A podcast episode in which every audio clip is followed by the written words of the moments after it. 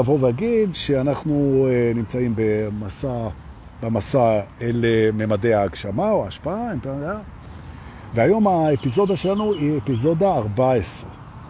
נכון. בואו נתחיל. Without further due. ללא המתנה נוספת.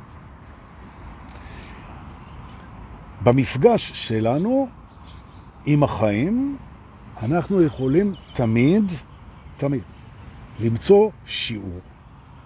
נכון? שיעור בהתפתחות. תמיד יש שיעור, כמו שתמיד יש בחירה. תמיד יש בחירה איך לפרש את הדברים, תמיד. אתה תמיד יכול לבחור איך לפרש את הדברים, ותמיד אתה יכול לבחור מי אתה כשאתה פוגש את הדברים. זה בעצם בחירה שלך. לא ייקחו לך את זה, אף פעם. נכון. וכמו שתמיד יש לך בחירה ותמיד יש לך אפשרות לפרש, תמיד יש שיעור בהתפתחות. תמיד. בכל מצב יש שיעור. תמיד. עכשיו מה קורה? שאנחנו, בהיותנו אגו בהתפתחות, אנחנו רגילים לחפש את העונג ולהתרחק מהכאב. זו תוכנת הבסיס של האגו, וזה בסדר גמור, וזה ליווה אותנו הרבה מאוד שנים עד ההתעוררות, וגם היום אנחנו מאוד שמחים למצוא עונג ולהרחיק את עצמנו מכאב, אבל אנחנו לא עבדים של העונג, ואנחנו, כשאנחנו פוגשים את הכאב, אנחנו מוכנים, מוכנים לפגוש אותו. לא בורחים ממנו, אנחנו אמנם לא מעוניינים בו, אבל אם אנחנו כבר פוגשים אותו, אז אנחנו מוכנים לתת לו לעבור בנו ולפגוש אותו ולגלות את השיעור שיש בו. ועם זה אני רוצה להתחיל. זאת אומרת, אם אני מחלק את החיים בעצם לשני צדדים, כן, עונג וכאב, אז אני כרגע בא ואני אומר, בכאב יש שיעור. נכון. אגב, גם בעונג יש שיעור, אבל הנטייה שלנו ללמוד כשאנחנו מתענגים היא קצת מופרת, מה לעשות? שבעצם אנחנו מתרכזים בעונג, שמשהו טוב קורה, ופחות אנחנו בעניין שלה ללמוד. עד רמה מסוימת, אחרי זה זה משתנה, וכנ"ל מול הכאב, שבהתחלה אנחנו כל כך עסוקים בלצאת מהכאב ולברוח ממנו ולהימנע ממנו, ו... אז, או להכחיש אותו, להתעלם ממנו, להדחיק אותו, אז אנחנו מפספסים את השיעורים. עכשיו אני רוצה להגיד שהבריאה היא גאונית ברמות אינסופיות, ומי שכבר uh, התחיל את מסע ההתעוררות שלו, אז הוא הולך ונחשף לזה יותר ויותר, וזה לא נגמר. כי ככל שהכלי שלך לפגוש את האור של הבריאה בתוכך, הוא גדול יותר, ככה אתה רואה שהאור הזה גדול יותר, זה פשוט, זה מעבר להבנה וזה מעבר לקיבולת שלך, זה יותר גדול ממך, לא משנה כמה אתה גדל, ואתה גדל כל הזמן, זה מגדל אותך. ולכן, הדבר הראשון שאני מלמד פה בשיעור היום, זה שהאור מרחיב את הכלי. נכון. זאת אומרת בעצם, וזה צריך להבין, שהדבר הזה, שאנחנו קולטים ממנו יותר ויותר, או אם תרצו, נהיים ויותר ויותר, הוא, מה שנקרא בקבלה שיווי צורה, ככל שאנחנו נהיים יותר דומים בתכונות שלנו, בתכונות שלנו, לתכונות הבורא, ככה היכולת שלנו להידמות לו גדלה. נכון? אקסלרציה. זה מאיץ. אוקיי? באקספוננט זה מריץ, כחובבי הז'אנר. מה זה אומר? זה אומר שאנחנו בהתפתחות. כל הזמן. כל הזמן. עכשיו, אני עובר לתובנה הבאה. בעצם, המפגש שלנו עם שיעורים בחיים מתקבל בכל מיני ממדים. מימד אחד אני רוצה לפתוח כדי לרדת לתוך הממלכה הפנימית, להביא תובנות ולעשות אימפלימנטציה, קואורדינציה, ולראות איך יכולת ההגדלה שלי מול, ההגדלה שלי את הכלים מול השיעורים, צומחת. זה הרעיון שלנו היום. טוב שבאתם, בואו ננשום עמוק, זה מה שאנחנו יכולים לעשות. נשימה עמוקה, מתחילים. יפה. שיעורים, יש מגוון מאוד גדול של שיעורים. שאנחנו יכולים ללמוד בסיטואציה. יש שיעורים שנוגעים לבחירות שלנו, ויש שיעורים שנוגעים לעדפות שלנו, ויש שיעורים שנוגעים לגוף שלנו, ולאחריות שלנו, ולתפיסה שלנו, ולזיכרון שלנו, ולרצון שלנו, ולייעוד שלנו, ולחברות שלנו, ולרגישות שלנו ול fine-tuning, לחידוד ודיוק שלנו, אין סוף רמות של שיעורים. עכשיו, המימד שעליו אני רוצה להתעכב מול השיעורים שלנו בחיים, הוא הממד של האיתור. של האיתור. זאת אומרת, בתוך המפגש שלנו עם שיעורים, אני רוצה לדבר היום על איך אנחנו מאתרים את השיעור. זאת אומרת, בעצם, בכל רגע נתון יש שיעורים, אני רוצה ללמוד וללמד איך אנחנו מאתרים את השיעור. אוקיי? טכניקה. זה מה שאנחנו יכולים לעשות פה. ולכן בעצם, אנחנו לוקחים מהממלכה הפנימית שלנו תובנה ראשונה, מהי מהות השיעור. מה, מה הסיפור של השיעור בכלל? ושיעור הרבה פעמים נתפס אצל האגו כדבר שהוא צריך ללמוד אותו, ולפיכך הוא לומד אותו ממישהו שיודע אותו, ולפיכך, כמו כל תלמיד, יכול להיות שהוא בנחיתות. זאת אומרת, הרעיון הזה של להיות תלמיד, אצל הרבה מאוד אגואים, זו בעיה בתדמית והזיהוי. מה פתאום? מה אני איזה תלמיד? אני עורך דין בן 50, ויש לי 30 מיליון דולר וארבעה ילדים, וכל מה שאני רוצה בחיים, ואני פה עכשיו לומד שיעורים, למה מה קרה? עכשיו, כשאני אומר את זה ככה, אז לכולנו זה נראה מאוד טבעי שאנחנו באנו ללמוד, אבל תתפלאו כמה אנשים אני באמת פוגש, זכיתי, ואני פוגש גם בסשנים וגם בקבוצות, אנשים שכשהם מרגישים שמלמדים אותם, או שהם נחשפים לשיעור, או שהם בפוזיציה של תלמיד, שזה לא סותר, יש התנגדות למקום הזה. וזה לא התנגדות מודעת בדרך כלל. ולכן אנחנו צריכים לקבל החלטה, בואו נעשה את זה פה היום, שמבחינתנו להיות תלמידים, א', זה דבר אינסופי, אנחנו תמיד נלמד, תמיד נהיה בהתפתחות, תמיד נהיה תלמידים, אגב, גם תמיד נהיה מורים. זה בסדר, אנחנו הכל. אבל ההכרה בכך שאנחנו תלמידים נצחיים כהתפתחות שלנו היא מול משהו אינסופי, ההכרה בכך והרצון בכך פותח את הפורט, פותח את השער של לזהות את עצמנו בכל סיטואציה גם כתלמידים. וברגע הזה שאני אומר אני תלמיד בכל מצב, אז בכל מצב גם יש שיעור, ואז השיעור יפגוש את התלמיד.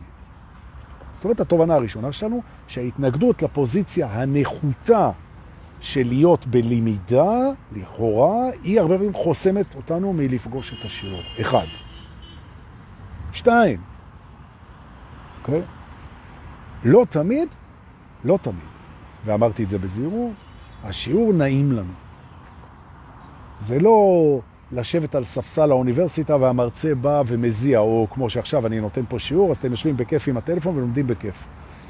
היקום, שהוא גאון, או תרצו אלוהים, שהוא גאון, שאנחנו יכולים להבין כמה, הוא מלמד באין ספור דרכים, אין ספור דרכים, ומה שמעניין זה מה קורה כשאנחנו לא מסכימים ללמוד, או לא רואים את השיעור.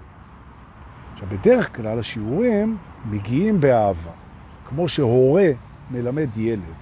הם מגיעים בהבנה, הם מגיעים בהכלה, הם מגיעים ברגישות, הם מגיעים בעדינות, הם מגיעים בשמחה, הם מגיעים ברוך, הם מגיעים בזמן. אבל גם בגלל האגו שהוא קצת קשה עורף לא רוצה ללמוד, וגם בגלל האגו שהוא קצת קשה עורף ולא רוצה לעשות שינויים, וגם בגלל האגו שהוא לא רוצה לגדול, וגם בגלל האגו שיש לו בעיה עם הללמוד, אז לפעמים הוא לא לומד את השיעור. ואז היקום, הוא צריך להביא את השיעור בצורה טיפה יותר אה, ברורה. וכך בעצם יש לנו מערכת לימוד פרוגרסיבית, מתקדמת, שהיא בעצם מאלצת אותנו ברמה מסוימת ללמוד את השיעור. בואו ניקח דוגמה לשיעור שהרבה אנשים פספסים אותו בהתחלה ונאלצים ללמוד אותו אחר כך, אוקיי? תראו, בעצם הנתינה שלנו, כשאנחנו נותנים דברים, נותנים כסף, נותנים זמן, נותנים יחס, נותנים תשומת לב, שזה בחירה שלנו אם לתת. מה שאנחנו נותנים הוא לא שלנו, הוא ניתן לנו כדי שניתן אותו. הזמן ניתן לנו, הוא לא שלנו. והגוף ניתן לנו, הוא לא שלנו. והכסף ניתן לנו, הוא לא שלנו, וכן הלאה. עכשיו, להיות בנתינה זה שיעור נורא נורא חשוב. אם גדלת בבית שבו התמזל מזלך ויש לך הורים שמראים לך בדוגמה אישית שחיים שבהם אתה בנתינה זה דבר שמחולל שפע בכל הסביבה שלך ובתוכך. אז אתה קולט את זה דרך ההורים, או דרך אח, או דרך חבר. חשפו אותך למישהו שמתנהל בשפע. הוא נותן בידיעה שלא חסר, וגם לא יהיה חסר. ויכולת ללמוד את זה שם. ולעשות. אבל אתה לא רוצה, ואתה נשאר סגור, ואתה משגיח על שלך, ואתה מקובץ, ואתה מחובץ, ואתה לא בנתינה והכל. אבל את שיעור הנתינה אתה צריך ללמוד מתישהו, אין מה לעשות. אז באיזשהו שלב השיעור הוא נהיה קצת יותר, אה, הוא נהיה יותר אה, דומיננטי. Okay. אוקיי? זאת אומרת, מתחילים לקרות לך דברים שמראים לך שאתה אמור וכדאי לך להיות בנתינה. אז בהתחלה הראו לך את זה בכל מיני דרכים רכות, עכשיו זה כבר... נכון. ואם אתה גם את זה לא תראה, אז אתה בעצם בתודעת חוסר, ובעצם אתה כבר תפגוש את הצדדים הפחות נעימים של הדבר הזה.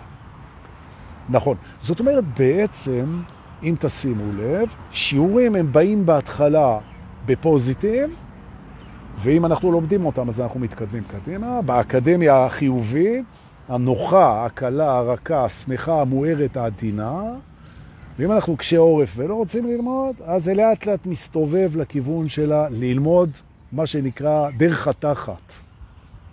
נכון. עכשיו למשל, אם אתה מסתכל על השיעור של האגואיזם, וזה שיעור שהיקום מלמד אותו גם ברמות גלובליות. מדינה שדואגת רק לעצמה, אה?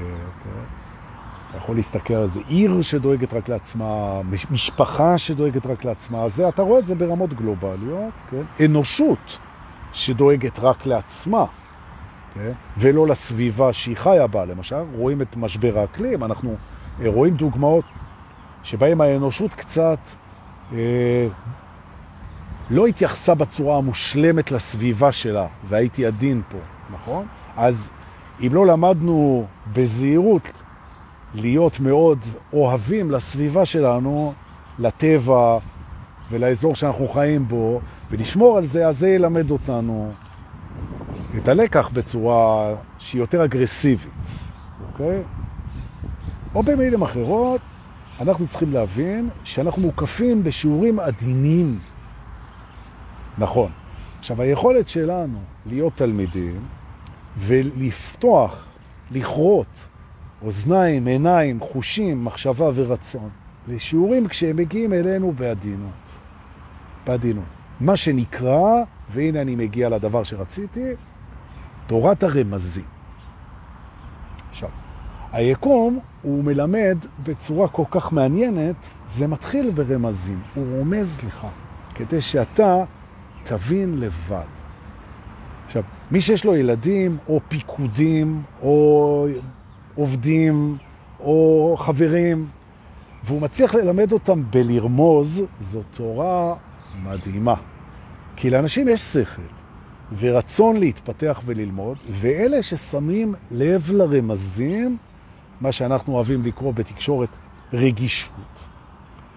אז אין תחליף ללימוד כתוצאה מקליטה של רמז, ניואנס, מבט, משהו, כאילו, נכון. זאת אומרת, האם אנחנו מסוגלים לחדד את הרגישות ואת הקשב שלנו מול היקום לכך שמספיק שהוא ירמוז לנו מה השיעור, ואנחנו כבר נלמד את זה. נכון. מי שיודע, למשל, מי שהיה באקדמיה הרוחנית של עצמו, הוא יודע שמה שמדויק לו יגיע אליו בקלות. נכון? ממש, שהתעקשות ומאמץ ממש על משהו זה בעצם אינדיקציה לזה שמה שאתה עושה לא מדויק. אם מה שאתה עושה הוא מדויק, לא צריך להיות מאמץ. נכון? עכשיו, בעצם, אם אתה ער לזה, שאתה במאמץ, אז מספיק שהמערכת רומזת לך שיש פה מאמץ של חוסר דיוק, אתה כבר יכול לדייק את עצמך.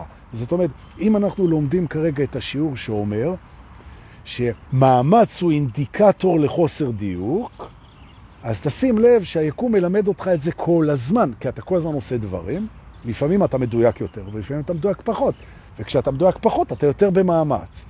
אז אם אתה קשוב לרמזים של המאמץ, אז אתה אומר, אופה, אני מרגיש כבר שזה הולך למאמץ, אז זה אומר שאני צריך לדייק את עצמי. עכשיו, מותר להתאמץ.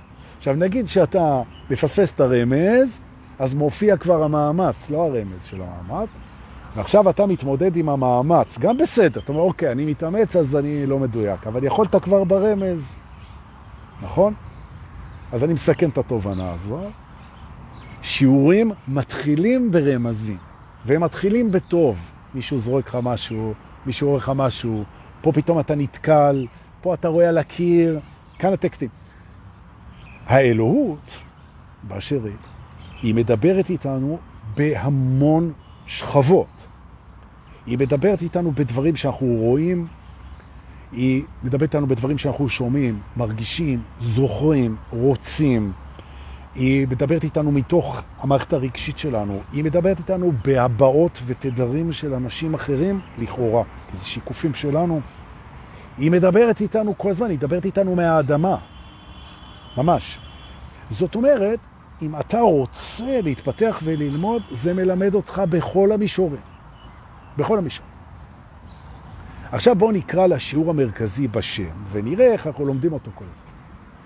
השיעור המרכזי שלנו, שהיקום מלמד אותו כל הזמן, בכל מקום, כל הזמן, את כולם, זה איך אני מתקרב יותר לעצמי. השיעור הזה הוא שיעור קונסיסטנטי, פרמננטי, הוא נמצא כל הזמן. כל הזמן.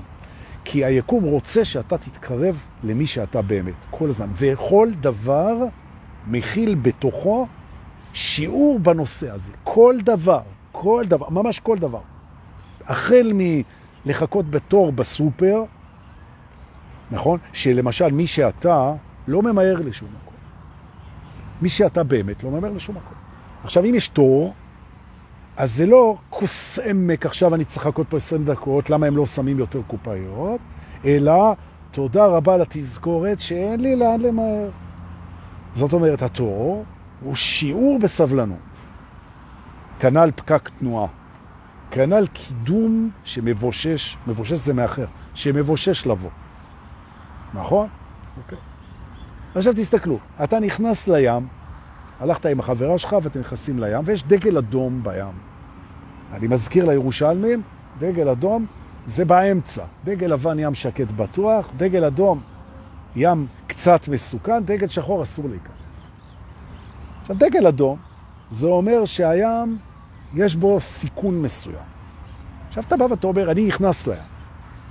אם היה אסור, היה דגל שחור, לא הייתי נכנס. דגל אדום מותר, אז מה זה אומר? שאני צריך להיות יותר זהיר. עכשיו, כשאני נכנס לים ואני יותר זהיר, אני אשאל את השאלה, על מה אני נזהר? והנה השיעור. על מה אני נזהר? אני נזהר על משהו שניתן לי, שזה נקרא החיים שלי, הגוף שלי, החיים שלי, הבריאות שלי, וגם זאת שנמצאת איתי. אני נזהר גם עליה, נכון? בזה שאני נזהר בדגל אדום, אני נזכר בשיעור של השווי, של הערך, שאני שומר פה על משהו שהוא נורא נורא יקר. נורא נורא יקר. ובכך שאני עכשיו נמצא בים שהוא ים יחסית מסוכן, אבל מותר לכניסה, זה אומר שמותר לי לקחת סיכונים בחיים, אבל לא לשכוח שאני שומר על משהו נורא נורא נורא יקר. ולמה הוא יקר כל כך? למה החיים יקרים כל כך? כי רק בחיים אפשר ללמוד את השיעורים, כמו למשל את השיעור שאתה יקר. נכון. עכשיו, ככל שאתה תחיה יותר, תוכל ללמוד יותר שיעורים. והסיבה שאני, למשל, רוצה לחיות הרבה שנים, זה בשביל השיעורים. זה לא בגלל שאני מפחד למות, וזה לא בגלל שאני לא רוצה להתעסק עם המחשבות של הסוף, או שאני לא יודע מה קורה אחר כך. לא, אני לא נאחז בחיים. אני רוצה לחיות הרבה שנים, כי כל הזמן אני מתפתח, אני לומד עוד ועוד ועוד ועוד ועוד, וכל הסביבה מלמדת את זה, וזה יקר ערך. או במילים אחרות, הזמן הוא מאוד משמעותי, כי הוא מאפשר ללמוד, להתפתח. מה ללמוד? ללמוד מי אני באמת, וגם מי אני לא. נכון? עכשיו תראו איזה יופי, כל סיטואציה יש בשיעור, כל סיטואציה. למשל, בואו ניקח סיטואציות דביליות, ממש כאילו. אתה קם בבוקר, יש הפסקת מים. אין מים בברז, נכון? יופי. זה שיעור, נכון? זה שיעור. אתה אומר, רגע, איך אני יודע שזה שיעור? נתחיל, אינדיקטור ראשון. זה לא רצוי לי. אם זה לא רצוי לי מה שאני פוגש, אני רוצה שיהיה מים. עכשיו, אם אין מים, זה לא רצוי לי, זה שיעור. זה שיעור. עכשיו, תראו, הבריאה היא נורא חכמה. היא כמו איזה אימא, השכינה. היא אומרת ככה, אני באתי לפה לאהוב אותך, ואני אפגיש אותך עם האהבה שלי. עכשיו, אם זה יהיה לך נעים, אתה תפרש את זה כאהבה. אם זה לך לא נעים, אז אני מציע שתפרש את זה כשיעור. תלמד את השיעור, ותראה שאני רק אוהבת אותך. אומרת השכינה. ואני מבקשת שתפגוש אותי בשני המסדרונות האלה. אני אענג אותך ואלמד אותך, ולפעמים השיעור הוא מול משהו לא רצוי, מה לעשות? אין מים בברזיל. מה אני לומד פה? או. עכשיו תראו איזה יופי. אני לומד פה, דבר ראשון, שזה שיש מים בברזיל, זה לא מובן מאליו. פעם לא היה מים בברזים, פעם לא היו ברזים בכלל. היית הולך ושואב מים מה, לא יודע איפה, מהבאר או משהו מהנהר. פתאום, זה שאין מים בברזים מזכיר לך דווקא את השפע. האם אתה מסוגל להעריך את השפע שלך בלי שהוא יחסר? עכשיו, אני אומר, אם אין לך מים בברזים ואתה אומר, וואו, זה זמן טוב להגיד תודה על המים בברזים, אז הנה, למדת שיעור של שפע. איך למדת אותו? בזה שזיהית שלקחו לך לרגע את הנוחות ואת ה, את המים כדי שאתה תבין כמה יש לך שפע. כנ"ל חשמל, כנ"ל מזג אוויר טוב, כנ"ל חברים, כנ"ל אהבה, כנ"ל ביטחון, כנ"ל בריאות. אנחנו חיים בשפע. האם אתה צריך תזכורת להערכת השפע במידה שזה נעלם. נכון? עכשיו, דבר אחד אני מבטיח לך, אם אתה תזלזל בשפע שאתה חי בו, אז ייקחו לך את זה יותר. נכון? כי מה שאנחנו לא מעריכים, גבירותיי ורבותיי, נעלם מחיינו. זה חוק יקום. ומה שאנחנו מעריכים, מתגבר בחיינו. נכון? נכון. ולכן השיעור של אין, אין מים, אין אוכל, אין תחבורה ציבורית, אין, אין, זה בעצם שיעור היש. נכון. זאת אומרת, כשמשהו נעלם זה מזכיר לנו להעריך אותו יותר. נכון. האם אתה מסוגל להעריך אותו יותר בלי שהוא ייעלם? זה כבר רמזים. נכון? עכשיו, אם אתה קם בבוקר ואתה אומר תודה על כל מה שאתה מעריך בחיים שלך, הסיכוי שזה ייעלם הוא מאוד קטן. ההפך, זה יתגבר. נכון? הלאה. אתה, דברים שאנחנו פוגשים, כן? אה, אתה קם בבוקר ויש אה, גל חום נוראי. הנה, אתה גר בגרמניה, ועכשיו יש גל חום נוראי עם שריפות ביערות ואין מזגנים וחם נורא, חם חם למות. נכון? יש פה שיעור. יש פה שיעור. מה השיעור? אז אתה יכול לבוא ולהגיד, שיעור כמה כל השנה נעים, הנה למדת את השיעור הקודם, אבל יש פה אין סוף שיעורים, נכון? יש פה אין סוף שיעורים. למשל, יש פה את השיעור שהדברים לא בשליטתך, נכון? פתאום שריפות ענק, פתאום צונאמי מטורף, פתאום סופות שלגים, פתאום איזה גביר משתגע, פתאום, לא בשליטתך, אבל משפיע על החיים שלך חבל הזמן, נכון? פתאום אתה נזכר בשיעור, במה יש לך שליטה ובמה אין לך שליטה. נכון? זאת אומרת, אם אתה מוכן לשבת בחיים מול המציאות ולהוציא את השיעורים ללמוד אותם, אין סוף שיעורים בכל סיטואציה, ולתרגל אותם ולהתקרב לעצמך, לא יהיה לך רגע אחד של שיעמום או חוסר תוחלת בחיים. פגשת דיכאון, פגשת דיכאון אצל חבר, נכון? אתה ניגש לאיזה חבר והוא בדיכאון, ואתם יודעים, דיכאון זה דבר פופולרי. אני לא זלזל בזה, אני בעצמי הייתי בדיכאון. זו חוויה מאוד קשה, נכון? והדבר הכי קשה בדיכאון, זה שאנשים שהם נמצאים בדיכאון, הם חושבים שזה יהיה תמיד ככה. זה חלק מהאינדיקציות של הדיכאון, נכון? עכשיו, זה לא משנה כרגע אם אתה בדיכאון או מישהו שאתה פוגש בדיכאון. המחשבה היא שזה לתמיד יהיה ככה, אבל אנחנו יודעים שרק האמת היא קבועה, ודיכאון הוא לא אמת, ולכן הוא יחלוף, הוא יחלוף בטוח. או? אז בעצם מה תפקיד הדיכאון? התפקיד הדיכאון הוא לאמת אותנו עם האמונה והידיעה שהכל חולף חוץ מהאמת, ואין אמת בדיכאון. אחד. שתיים, שהדיכאון, כמו כל דבר, הוא שיעור. מה מלמד הדיכאון? ואם אתם יכולים לעבור על הדיכאונות של כל מי שפגשתם, אתם תראו את השיעור. הדיכאון מלמד שצריך לבוא שינוי. נכון? והוא גם יבוא בזמן שלו. לא להאיץ תהליכים, זה שיעור שהמצב הלא רצוי הזה הוא רצוי מאוד, שהדיכאון מכריח אותנו לעצור. כמה זה חשוב לעצור לפעמים. זאת אומרת בעצם, המפגש שלנו עם החיים הוא מפגש שלנו עם השיעורים, עם העונג ועם השיעורים. ואנחנו מתחילים לזהות את ה-DNA המאפיין של השיעורים של הבריאה, נכון? זה הכי קל לזהות בלא רצוי.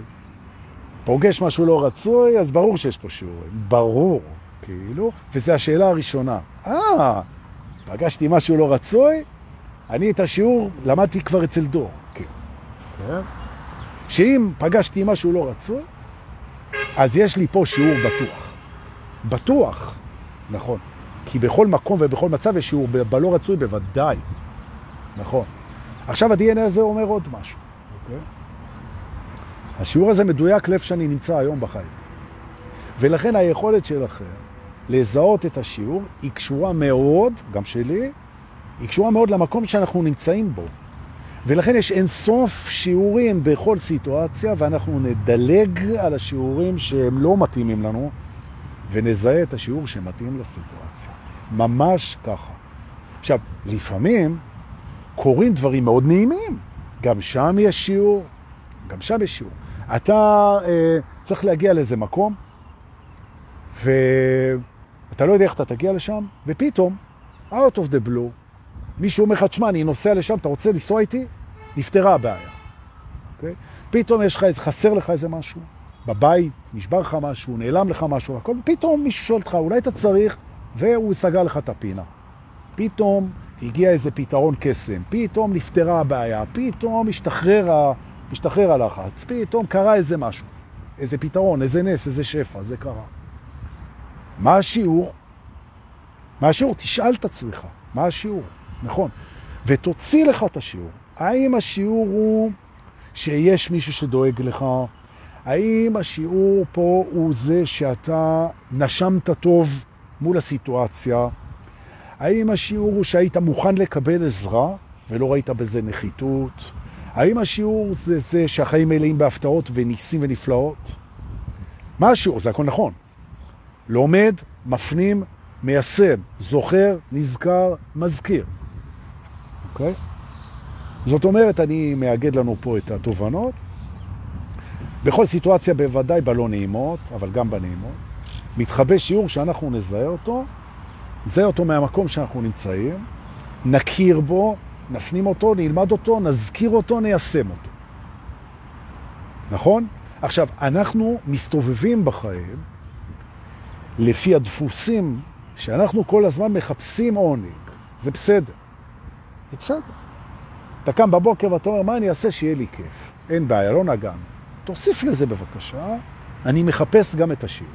תחפש לא רק עונג, תחפש את השיעור. זאת אומרת, הפכת עכשיו, אם תרצה, לישות שהיא מחפשת עונג ושיעורים, עונג ושיעורים, והיא תמצא. עכשיו, בשיעורים יש המון עונג בללמוד אותם וליישם אותם, ובעונג גם יש שיעורים, ככה שאין שום בעיה. עכשיו, ברור שאם אתה פוגש כאב, או אובדן, או חוסר, או לחץ, או מתח, שם ברור שאתה תמצא את השיעור. זה ברור לגמרי. נכון. עוד שיעור קבוע שאפשר למצוא אותו כמעט בכל מצב. כמעט בכל מצב, זה השיעור של איך אני נושם מול זה. נכון. וזה גם עידן שניר, שהוא מאסטר נשימות, מחר בערב, ביום שלישי בערב, ה-21, הוא ידבר על החשיבות של הנשימה בחיים שלנו. היכולת שלנו לשאול את עצמנו מול כל סיטואציה. האם אני נושם נכון מול זה? זה שיעור. זה שיעור הנשימה הנכונה. לנשום נכון מול זה. בואו ננשום נכון מול התובנה הזאת. וזה שיעור מדהים, שאני מזכיר לעצמי, שלא משנה מה אני פוגש, אני נותן את הנשימות שהן נכונות לי לסיטואציה. קורלציה נשימתית, התאמה נשימתית לסיטואציה. נכון, זה שיעור מדהים. ומה תגלו? שכשאתם בסיטואציות מלחיצות, שיש בהן סטרס, שיש בהן מתח, הנשימה נהיית לא נכונה לנו, ואנחנו לומדים לנשום נכון מול זה. ועכשיו אתם תגלו את הנס, שכשאני פועל נכון, נושם נכון, רואה נכון, מתדר תדר. נכון מול סיטואציה מלחיצה, ברוב המקרים מעצמה מסתדרת הסיטואציה, מאחר שהסיטואציה היא שיקוף של מצב. אז מה אתה רוצה להגיד, דור? שהרבה פעמים בגלל שאני נושם לא נכון וחושב לא נכון ומתדר לא נכון, מופיעות הסיטואציות שמלמדות אותי לתקן את זה? כן, זה שיעור מהבריאה. שרואה שאתה מתרחק מעצמך, והיא נותנת לך סיוט כדי שאתה תתאפס. נכון? אמרנו, רמזים, ואחר כך יותר ויותר.